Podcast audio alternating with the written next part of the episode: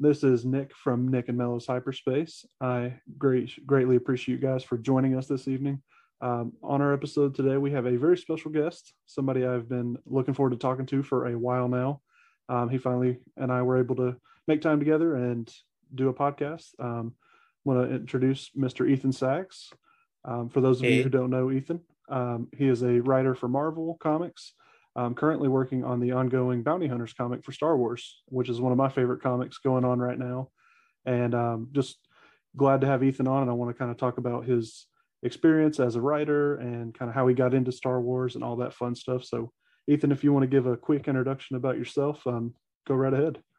Sure. Well, first of all, Nick, thanks for having me. Um, I appreciate uh, anyone who wants to listen to me uh, yammering on. So I do appreciate it.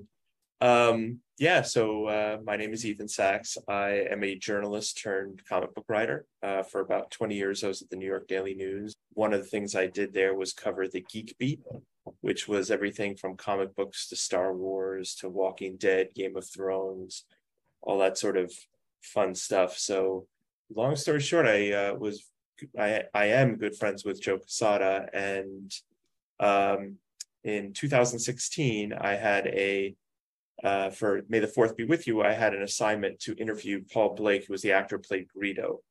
And long story short, it was a fantastic interview. He was a very funny guy, and we were talking about who shot first.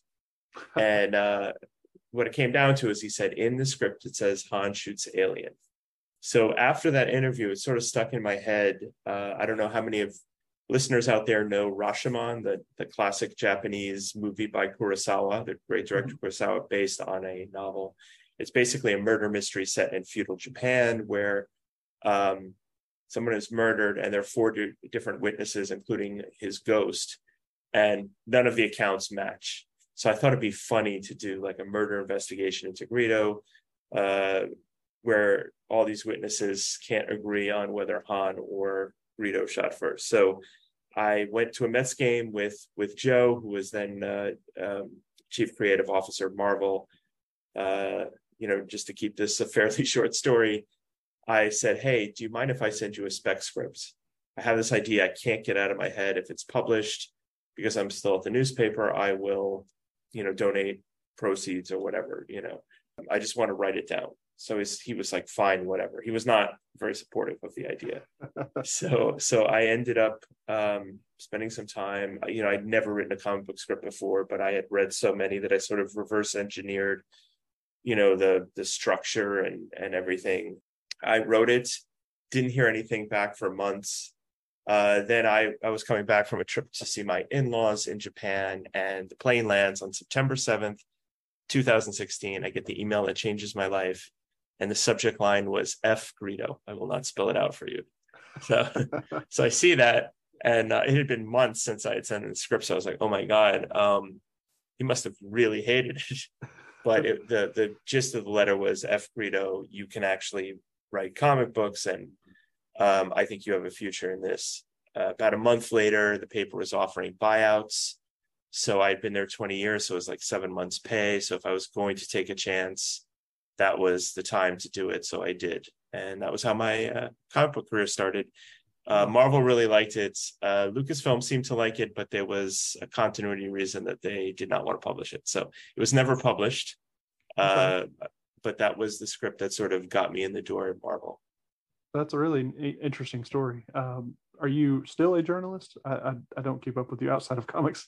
Uh, no, no worries. I mean, I I consider myself so. I I okay. worked part time at NBC News up until the end of 2021, and I've done some nonfiction uh, journalism comics for AWA Studios, which ran on NBC News.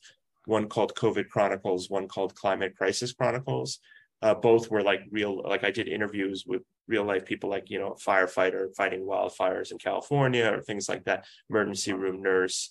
Um, so telling their stories uh, with the great artist Dalibor Talajic. So I was using my journalism skills and my comic book uh, skills. So so in that way, yes, but uh, not not full time. And okay, not a uh, traditional journalist, I guess. Not anymore. Yeah, right. I, yeah, I miss it a little bit, but there is nothing more fun than writing comic books. Yeah, um, I've been a fan of comics for a long time, and I've always been fascinated with how the process works and uh, behind the scenes. And it's really cool story. Uh, I don't think I've heard a comic book writer tell a, a, story like that before, so I kind of kind of enjoyed that. Yeah, um, I don't know that I'm any um, indication for like a way in for anybody else. Yeah. It was so random, such a random set of circumstances. Yeah. But um, but I guess the takeaway is that um, you're a never too old, and b there's no one path. Right. So that's the that's the sort of the silver lining of all that. I want to ask you about your Star Wars origin story. Mm-hmm. Kind of when did you first see Star Wars? How did you get involved with being a fan of Star Wars? Well, I'm old. Uh, so I was four years old when A New Hope, then just Star Wars, came out into theaters, and it was such a powerful experience for me. I saw it in Times Square and in uh, Loews Theater, and um, my dad took me, and I still have the memory of of the you know Star Destroyer flying overhead and John Williams score, and turning to look at my dad, and it was like the most amazing thing I'd ever seen.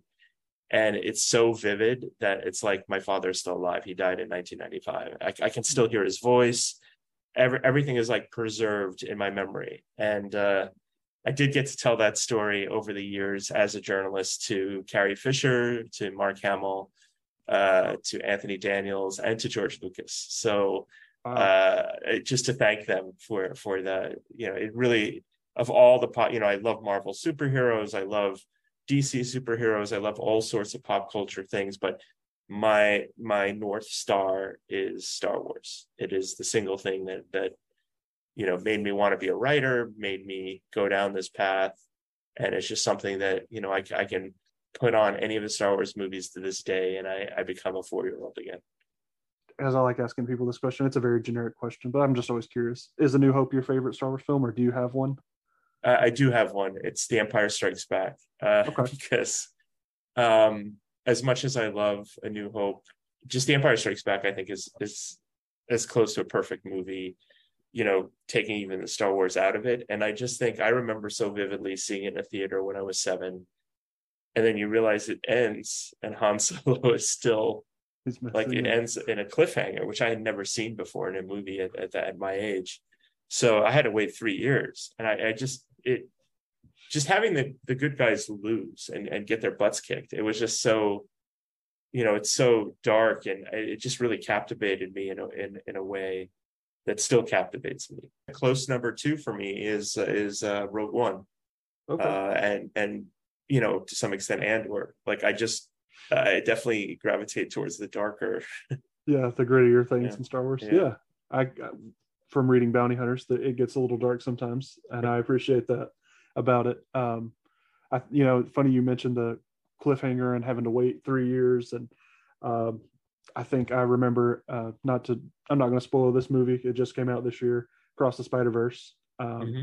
Not going to spoil it too much, but it ends on a cliffhanger. Yeah. And I remember taking my brothers, went with my wife and my friend, one of my good friends, and uh, I think I was the only one that maybe knew it was going to be. There's another. There's a sequel coming, and I, yeah. I had a feeling it was going to end on a cliffhanger. But I remember them all being like questioning what how are you going to end a movie like that? What you're going to wait we're going to wait how long for the next one? And it just got delayed so it's going to be a couple years but they're all like are you serious? We got to wait two and a yeah. half, three years? I'm like that's hey it was done that with empire and jedi and it it's yeah. it's not the first time that's ever happened. So um, yeah keep in mind that after return of the jedi ended no disrespect to like droids and ewoks and those cartoons but i had to wait from 1983 to 1999 really.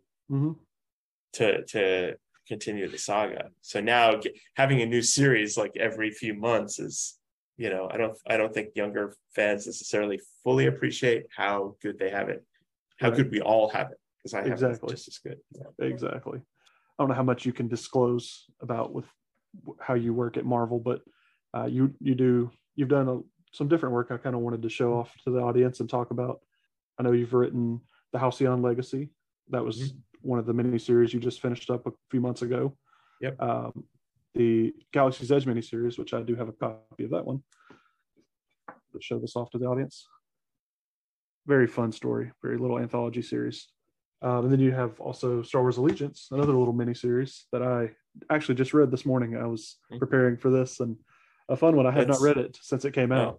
That's a that's an official prequel to Rise of the Skywalker. So I, I, I, had forgotten about that. that a bit. Yeah yeah, I I had forgotten about that, and then I read it, and I was like, oh yeah, that's that's how this one ended. Um, it was it was fun. I, I enjoyed reading those again, and like I said, you you've done some other things other than Star Wars. You've Mhm. um, I think you did was it the Old Man Hawkeye? Was that a one shot? Yep. Uh, it was a, it was a um, 12 issue miniseries to start, and that was actually my first like big hit okay. uh, as a comic book writer. So that's sort of like what got my career going. The most uh, I had done a few other things, but the one I will mention is Silver Surfer Annual number Right. one, which uh, there was an editor there by the name of Tom Groneman who was he was the editor on this book, and this was sort of the first book that he edited as like a lead editor. But his uh, his primary responsibility at the time was being assistant editor to uh, Mark Paniccia, who was the editor of Star Wars line. So we had such a good time with the Silver Surfer one that he's like, I want to bring you into the Star Wars group. So he was all credits to Tom. So the Silver Surfer brought me into a whole different galaxy. oh, that's cool. Uh, yeah, so that was uh, that was how I got into Star Wars. And the very first thing I did for Star Wars, uh, I'm going to flip this computer. So I don't know how many people will watch this, but um, you can see a, a piece of original art by Paolo uh, Villanelli on the wall. That's from a 10 page Mace Windu story for Age of uh, Republic special. And Wow. um, that was my first ever Star Wars story. Uh, it's called The Weapon. And it's so such an important thing that I ended up getting a tattoo at Oh, Star Wars neat. Celebration. That's Mace Oh. Windu's lightsaber that is so so, that cool. that was uh, how I spent my Star Wars celebration this year. So that was my very first Star Wars story, and actually, I was paired with Paolo Villanelli. It was ten pagers, so we didn't like necessarily get to know each other that well. But uh, little did we know that we would spend close to four years uh, Mhm. on bounty hunters. So uh, uh, small world. But anyway, so that from there, I did Galaxy's Edge was the second thing, and um, Galaxy's Edge was with the artist Will Sliney, and that was obviously for the release of the theme park, uh, you know, uh, Galaxy's Edge, Batuu, in, uh, Mhm. In Disney World and Disneyland. And and Will Sliney, if correct me if I'm wrong, he did the art for the Halcyon Legacy as well. Yes, he did. Yeah, Okay. they uh, Disney parks really liked what we did with Galaxy's Edge. So essentially, Halcyon Legacy is a not quite a sequel because it's not really the same characters, but it's Mhm. sort of a spiritual sequel. Right. Yeah. I, I've enjoyed both of those. Uh, they're fun. They're kind of they kind of stand on their own for the most part, and th- there is a linear story going through all. Which, if you read all together, you yeah and that actually started because with, with galaxy's edge originally was just going to be like an anthology series kind of but i didn't want that because i kind of felt like if you're a reader and it's like eh, i'll skip three and i'll just read four because i like Mhm. this character and i i wanted that because we're showing different parts of the you know of this incredible world that they've built that i wanted people to read the whole thing so i felt like i needed a heist that ran through the whole story Mhm. um, to sort of make it important enough to, you know, for all those issues to matter. right. I, I enjoy too how you get to touch on different eras of Star Wars, and so many different Yeah. characters get to show up, and it's I pretty fun. much get to pick all these characters that I've just always wanted to write. really okay. I Yeah, didn't know you get to So- do that. yeah. Like I just I had to justify it, but you Right, know, right, right.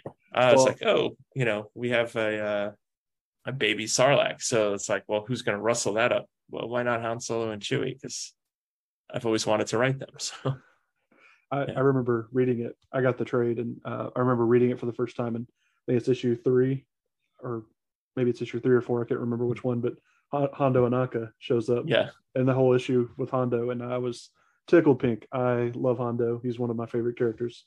mine uh, too.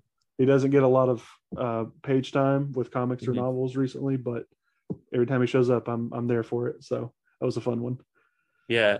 I think a lot of the Filoni characters, it's hard to write them because so much is in flux because they're still making stories. So you don't want to sort of step on the continuity. You know what I mean?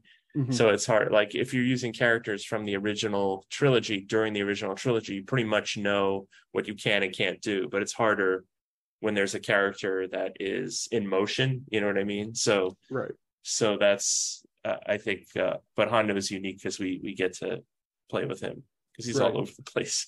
That's right. yeah, he he's the only character that was in both um, Galaxy's Edge and uh, Halcyon Legacy. Mhm. And That's that's, not another- an accident. Another another fun issue I liked with him and Lando teaming up. That's- Yeah, I was like, I would like to do a heist with the two of them Oh just because it's it's like you know it's like a buddy comedy yes. um a lot of humor know, in so- that issue. Yeah, I, I just that was so much fun to write. I wanted to um, share a little bit about how I came into bounty hunters. Um, the beginning of 2020, before the world turned upside down, I had um, always collected trades and read digital, but a friend of mine at work he collects singles and floppies, and uh, he kind of talked me into it. So the first one I got was Charles Soule Star Wars number one. That was the first floppy I started collecting. Um, and then I think I saw when I was at the comic book store preview for Bounty Hunters, and I love the Bounty Hunters in Star Wars. Some of my favorite characters. Um, so I, I instantly was like, well, I'm going to pull that one too. Um, and then you know, like I said, the world turned upside down and it got shipping and things got delayed. But Mm. um, those two have been the ones that have been constant on the pull list and some of the only runs that I've collected every issue of. I wanted to ask you, I don't know how much, like I said, you're willing to disclose, but how did you get approached to write bounty hunters and kind of how did that idea come come to be? you know, after I'd done Galaxy's Edge, uh, Mark Paniccia, the editor, approached and said, "Hey, we'd like you to do, you know, we want to. We're in a unique position. You know, it's not going to last forever, but as long as it lasts, we're enjoying it. Where you have these four main books: Star Wars, Darth Vader, uh, Doctor Aphra, and Bounty Hunters, that are all exist in the same time period. So you can have crossovers, you can have things that happen in one matter and another." And you didn't really have that as much in Star Wars comics, at least before where because you're in the same era at the same time so it was very important to them that they have four strong planks. And as as they were sort of you know they decided one of them would be bounty hunters. Uh and mark one of the priorities for mark was to sort of make the main character be valance because valance was a character that was uh you know a very important character in the original marvel run uh you know in the late late 70s and like basically we brought him back into canon you know, uh, or they had brought him back into canon, uh, you know, shortly before. And so they really wanted to sort of elevate this character. And Mark's idea originally was that it would sort of be the Punisher in space. But I was a little less excited about that because I, I, I don't love characters that necessarily, it's not that I don't love, I love these characters, but I don't necessarily want a character that can just shoot or punch their way out of anything. Like I, I like them with a little bit of human frailty. And so what I kind of pitched was more of like a basically like a soldier with PTSD, somebody who was like catastrophically injured physically.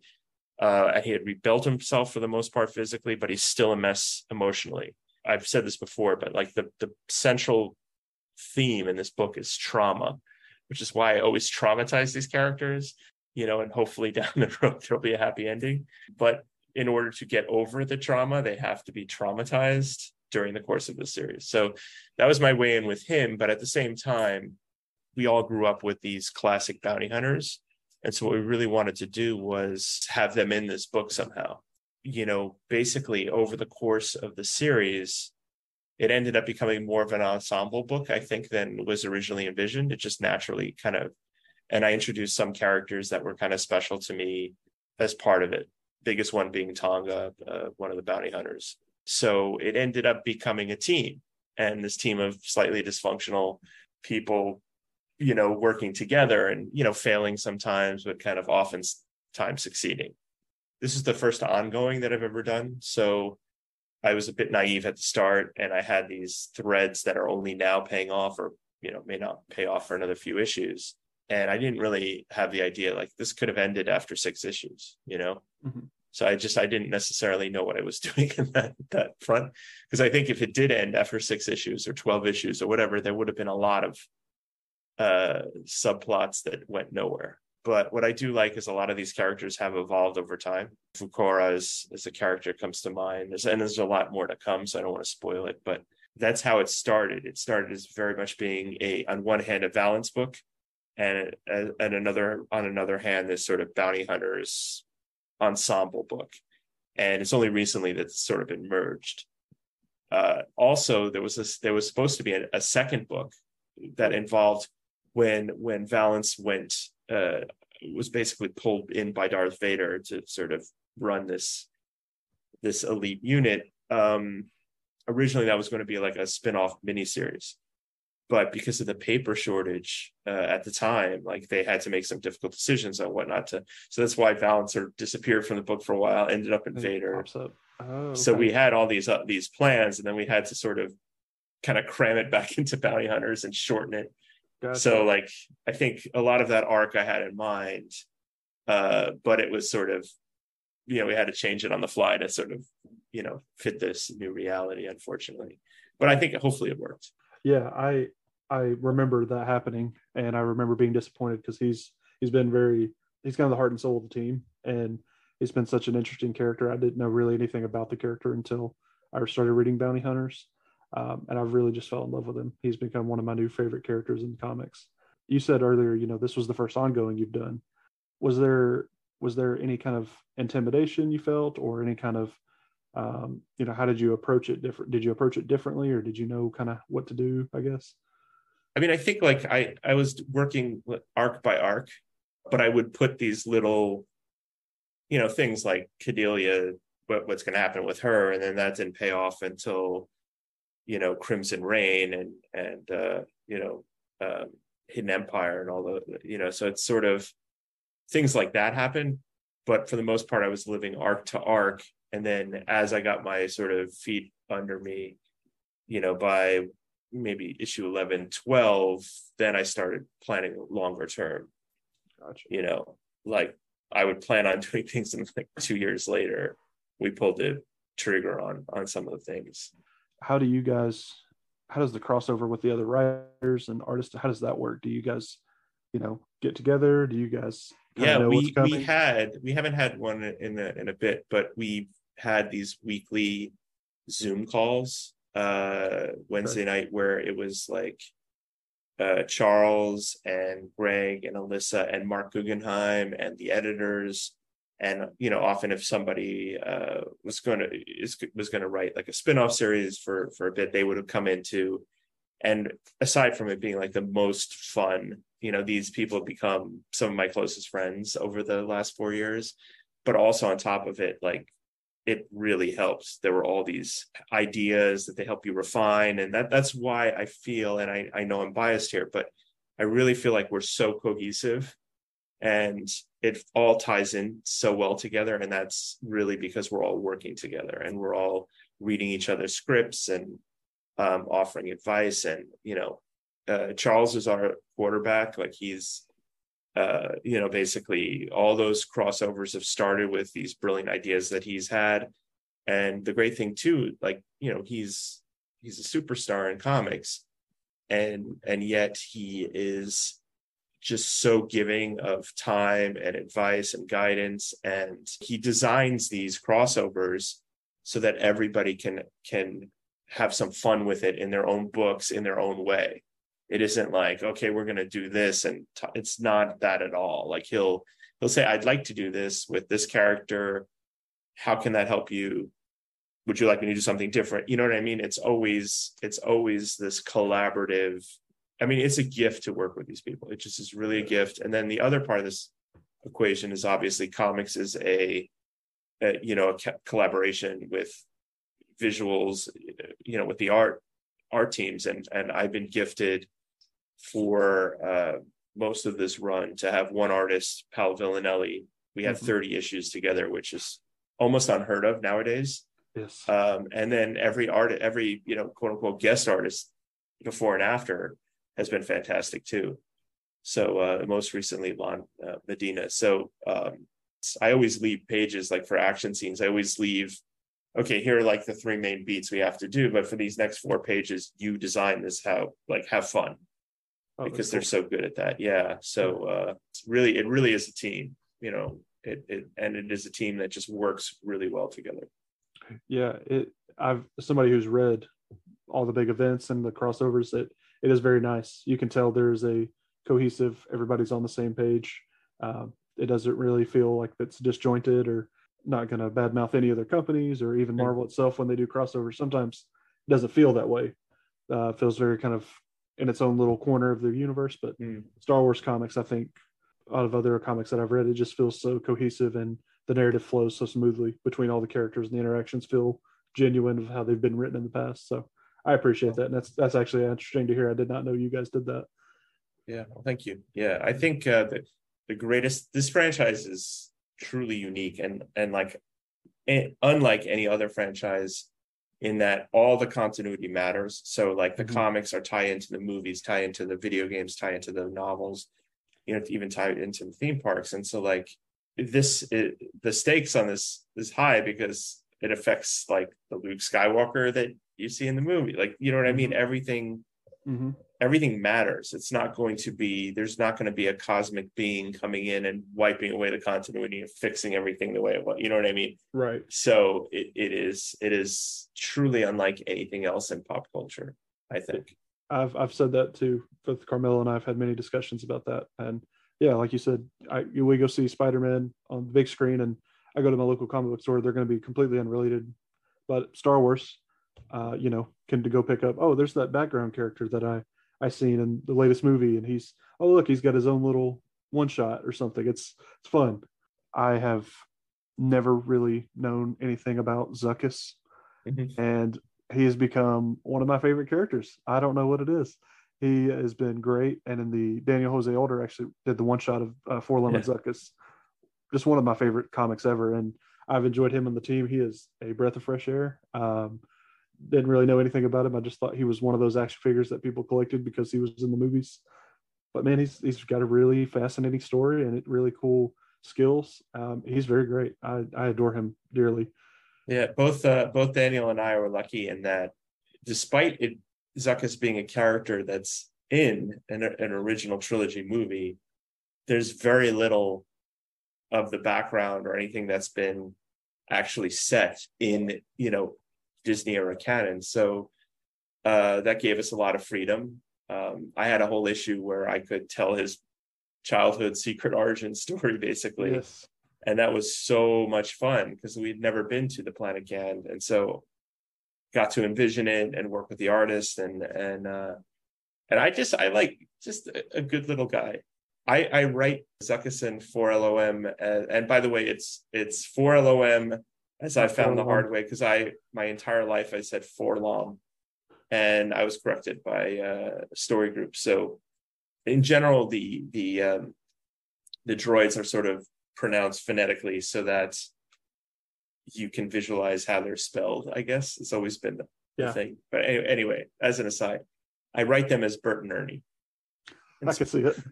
yeah, I just write them as Bert and Ernie, like these just really good. They're best friends, totally different personalities. You know, 4LOM is like the Bert and kind of kind of tolerates him a bit, but also, you know, obviously cares. So mm-hmm. it's uh you know, that's how I sort of envisioned them and how I, I wrote them. One thing I wanted to ask is uh, not to get too spoiler, but um, there was a recent shakeup with the team in the comics.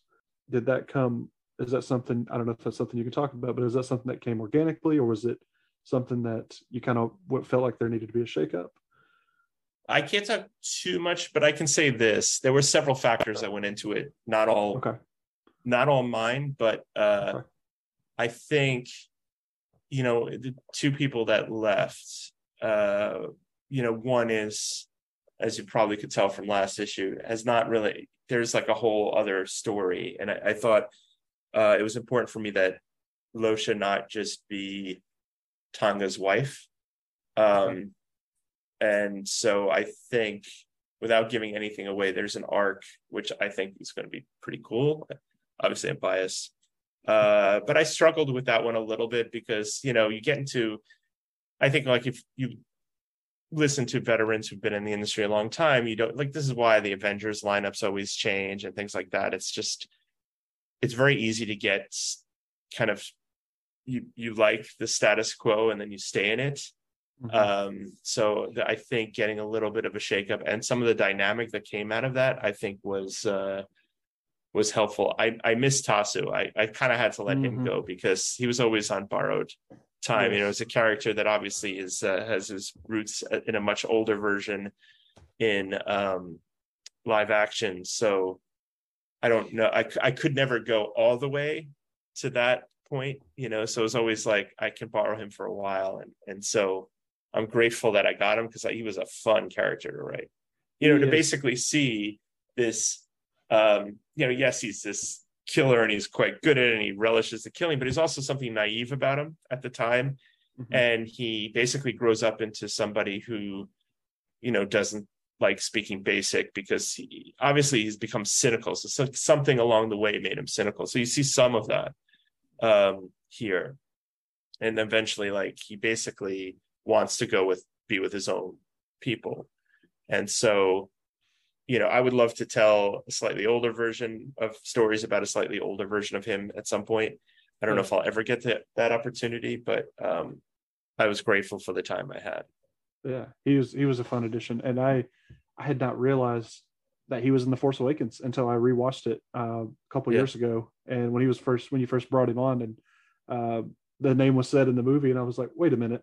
So i had to look it up and i was like oh my god i had no idea. It didn't even cross my mind. Well, so, he was an original character those those two actors in that scene including the one who plays Tasu Leech uh, were uh, in one of my favorite non-star wars movies the raid. It's a fantastic action movie very violent action movie. And so obviously jj abrams liked that movie too so he cast them in a fairly fairly small parts so i just was like oh it's a little bit of a waste to have these these actors, these incredible martial arts actors in this tiny cameo, you know. Mm-hmm. So it's like I would love to know what this character. So I needed a young kind of brash character, one of the early issues to fight Valance So that I think it was in issue eight. And and so I was like, wow, what if it's a young version of Tasu Leech? And my God, Lucasfilm let me do that. Like obviously I couldn't kill him off. Uh, right. that was the only thing. But other than that, I they they gave me a lot of freedom and recently some news broke of a new comic you're writing. I would like to give you the opportunity to talk about that if you can and give a yeah. audience kind of a little information about it about it. Sure. Sure. Uh there uh this project is a creator-owned project. I'm very, very proud of it. It's, it's the most personal thing I've ever done. Uh, I'm co-writing it with my daughter, and it's a supernatural sort of teen horror. I mean, very much a PG-13 horror movie, if you will. Uh, it's called A Haunted Girl, and uh, it is inspired uh, by my daughter's real life uh, battles with depression and hospitalization a few years ago. And, and you know, at that time, I uh, I really wanted to come up with a story that would inspire uh, you know teens like her to keep fighting and persevering. And and we ended up you know four years later, she's in a place where she could write it with me and uh, we partnered with the American Foundation for Suicide Prevention, and they have like a resource guide in the back. And it's, I mean, I'd like to think the story is is uh, entertaining for those who don't need that, uh, but also hopefully there's like an extra layer of catharsis and like just being seen by mm-hmm. by uh, readers who do need that. So uh, yeah, that's coming in the first. It's a four issue miniseries, just uh, okay. coming out October 11th is the first issue, and Okay. Uh, my good friend Joe Quesada did a cover. Uh, uh, Paolo Villanelli, uh, breaking the news here, but he did a cover for issue two. Awesome. Uh, we just have some just a, a, murder's row of cover artists doing variants and such. So uh, yeah, definitely, it's coming from uh, Image and uh, an Image imprint called Syzygy. Okay, I have not heard of that one. I've read some Image, so I'm, I'm excited to pick it up. Uh, I don't read a lot of uh, indie books, I guess you could mm-hmm. call them, but uh, I read the premise uh, when the news broke, and I was like, "Oh, I'm very interested to seeing that." And hearing the kind of inspiration of the story makes it even more more interesting to me. So I look forward to it. Your daughter is she? This is her first writing experience. I am not sure how old she is.